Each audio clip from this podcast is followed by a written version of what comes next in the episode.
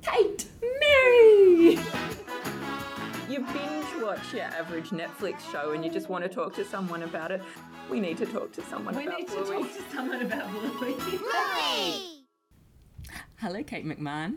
Mary Bowling, welcome to Queensland, baby. We're in Queensland, and where were you last night when Bluey was winning its first Logie, as I saw the team put it?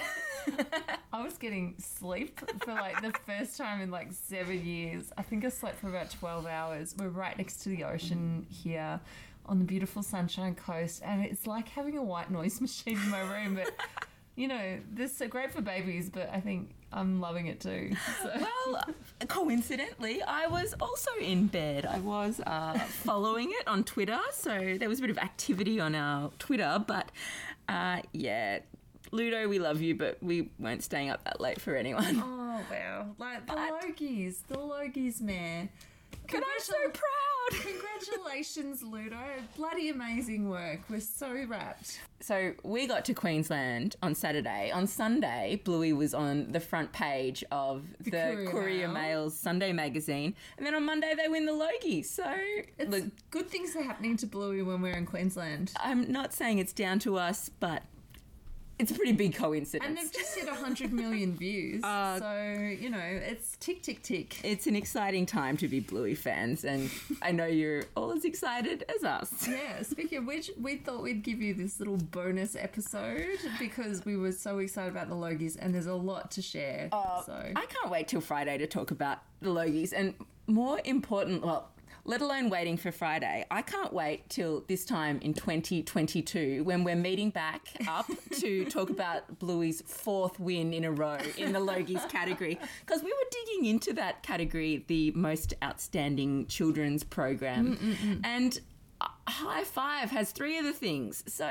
how? yeah, it's look, clearly the the whole category was just waiting for Bluey to come, and it'll be theirs forevermore, as far as I can tell. There have been some excellent winners in the past of, of this particular award. So, Round the Twist, which was one of my favourite shows, I reckon, from being like a lot younger. Did you ever watch Round the Twist, man? Never got on board it. Like I, Ah. the the song comes into my head the second you say it, and I can picture the lighthouse. I've been to the lighthouse in real life, Yeah, in for Aireys real life, Inlet. Even yep. yep.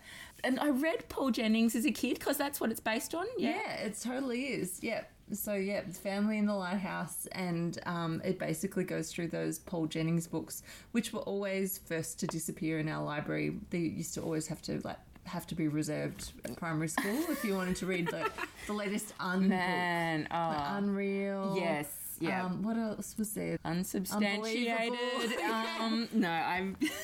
yeah, I can remember that, and they were always super gross. Yeah, like I have a vivid recollection of the story of the guy who like ate flies off the fly. Well, they weren't real flies, but like licked the fly swat that his dad had like killed all these flies with, or something. Yeah, yeah, yeah. anyway, yeah. And like the little eyeball on the finger. Do you remember that? And it's like Yeah. the Oh, eyeballs like- on the tonsil. the grossness. anyway, this category's only um, only been around since 2000, so it probably hasn't hasn't had a chance the shows of our youth to get recognised Yeah. by the Logie. So I'm glad it, I'm glad it's here for Bluey. Um, So but should we? What we were thinking, maybe we will give some, um, not posthumous, but you know, like some some retrospective awards to our favourite childhood television shows, perhaps. well, I think when you're watching kids, uh, when you're watching shows as a kid. You probably don't go to the level of podcasting about it. So um, it's been interesting to think about. Well, what would have I wanted to be winning the Logies or the equivalent Yeah. as a child? And um, yeah, it's well, it, I've been deep dive. I've been stuck under a baby a bit, so I have been um, super scrolling on my phone. But yeah, the first place it took me was not an Australian one. Gummy Bears is I realised was never my heard of this. first and favorite um yeah animation it was it was the first animation like cut um like series cartoon that disney ever did um and it was a, a story of magical bears who lived underground in a forest and helped a princess and Um, it- it's so random. They drank gummy berry juice. It made them bounce really high, and that was kind of Oh. their superpower. But the most memorable thing. Oh my thing. god, I think I do have a memory of this. So uh, you're the singer of the two of us, but their um, theme song, I still know it off by heart, Go was on there. Dashing and daring, courageous and caring, faithful and friendly with stories to share. I probably will edit that bit out, but um, I love it. No, it was great. but the yeah, I was like that was actually pretty amazing. Um, yeah, first opening credits to Gummy Bears, and when I googled it today, it's sung by the son of John Williams, so the John Williams, John Williams. Star Wars. Yeah. Um, who is Joe Williams, who was also the lead singer of Toto. So I'm already down every rabbit hole you can imagine. oh my god, that's such a great like get. yeah, amazing. So, So not only blessing the rains, but gummy bears courageous and Well, caring. I think he actually got onto Toto after they'd had all their hits, so he doesn't actually sing Africa or Rosanna. so kind of yeah, that's that's that's the letdown of the story that I wasn't going to go into. But he also sings "Can You Feel the Love Tonight" in The Lion King. Oh, so already this show has just had so much more credibility than I ever imagined. But the main thing I remember about it was Dad always watching it with us and laughing at the jokes more than I did, which. I don't know if that sounds like anything to It you. sounds like my father at um, watching John Hamblin on Play School. Yeah. Sounds like me watching My dad pulled me up on that though. Like he said the other day. Now, Tiger, I was listening to the podcast, and, and I don't listens? think, yeah, he listened. He was trying to boost our numbers. I was like, Dad, we've just hit four thousand listens. We're doing okay. Like, you don't need to be artificially inflating these numbers by, you know, just rolling through. Sympathy listens. Sympathy listens are not welcome. Thanks, here. Kate's dad. Thanks, Trevor. But yeah, he was basically saying, now I don't think I was cacking myself listening to John. I was like, Dad, I remember you like having very loud laughs. He was like, oh, well, maybe they were loud, Tiger. But you know, I wasn't cacking myself. I was, it's okay, Dad. It's not literal. Well, John Hamblin always put a lot in for the parents, and I think um, my like the memory of Dad laughing the most at Gummy Bears was when there was a character called um, the Lone Stranger, and he had a line that I still remember him delivering, and it meant nothing to me, but there was some elaborate situation where he said, Go ahead, take my pay.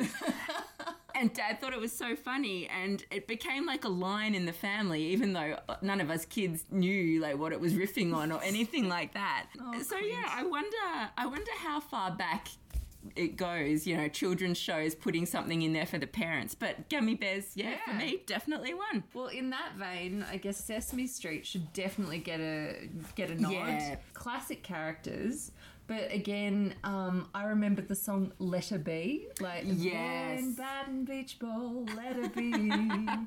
And um, one in particular, "Serial Girl," which was a, a um, take on "Material Girl" by Madonna, Yeah, and um, "It's Hip to Be Square," which was about shapes. so good. So, you know, like they have been nailing, uh, changing the lyrics slightly genre f- and making it kid friendly things for years. I love a good parody song. There should be more of them for kids, I reckon. Well, we have been talking about this and we'd love to hear your thoughts on the socials, but we're almost thinking, and this may be just a wild holiday plan, but to um, start some sort of band where we replace lyrics to make them kid friendly songs. yeah, so classic hits that we know and love. Yeah, have to be like rock, probably. Like I think that's the genre that crosses over the most Yeah. for both of us, right? Yeah, um, this conversation has left me with one line stuck in my head uh, pretty much since this holiday started, and it's "Yes, Mom, I will do what you tell me.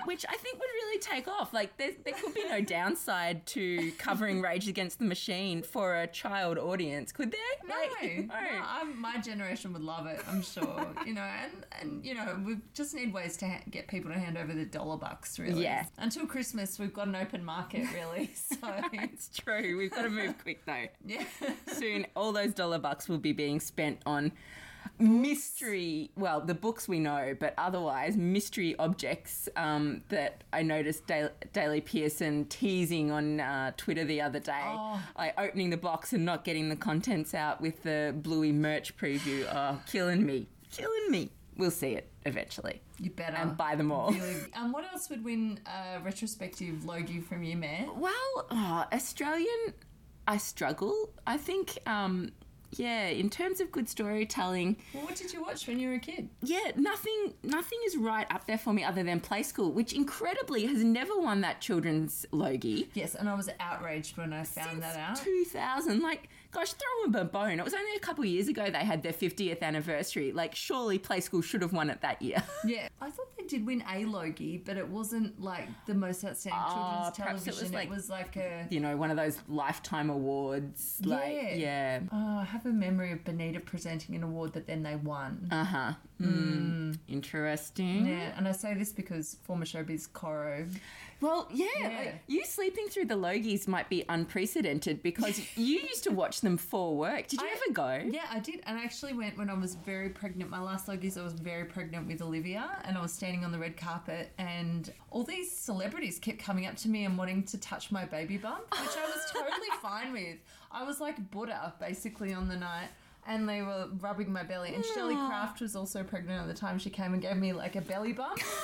that is cool. Dangerous, awesome. but cool. Yeah, we both could have gone It's into like being in and done. sumo suits, like those protect. Yeah. yeah. Oh Yeah, my gosh. It was basically like a sumo belly bump. Yeah, although it got to like 9 p.m. and I was really tired. Yeah, fair enough. I think we went to bed because it was all so lackluster. Um, but yeah, it got really good after we went to bed because Bluey won. And then I think the Logies were over and everyone had a great time. Yeah, and as um, far as I can tell. Yeah. I wonder where to from here. I mean, 100 million views, Logies, accolades. Well, Could Oscars be in Bluey's future? surely there's there's a best animation category in the Oscars, isn't there? I don't know. I feel like they. research. I feel like they should be just taking. Well, we talked about bike and uh, bike and takeaway in the last couple of weeks. Perhaps they should just be taking those as shorts to Cannes. Like, Yeah. sort it out. it's taking Australia to a whole new audience here and around the world, and gosh, we're proud. I mean, the Logies, the Logies are the Logies, really, aren't they? but you know, I mean, it spoke volumes that half the people there were people from The Voice that I just had no idea who they were. Yeah, but everyone's gonna know Bluey. Everyone will know Bluey, and yeah, onwards and upwards from here, man. I think so.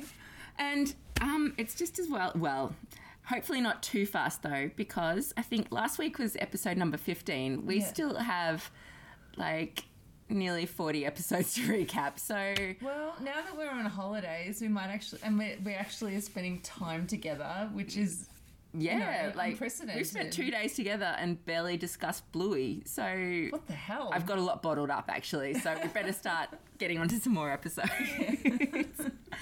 um, so we'll do that. We'll talk to you really soon. And Yeah, enjoy this little bonus, but yay, go Bluey! Congratulations on the Logie! Yeah! All right, thank you very much for this. Uh, look, I want to thank my wife and and my kids. Bedtime now.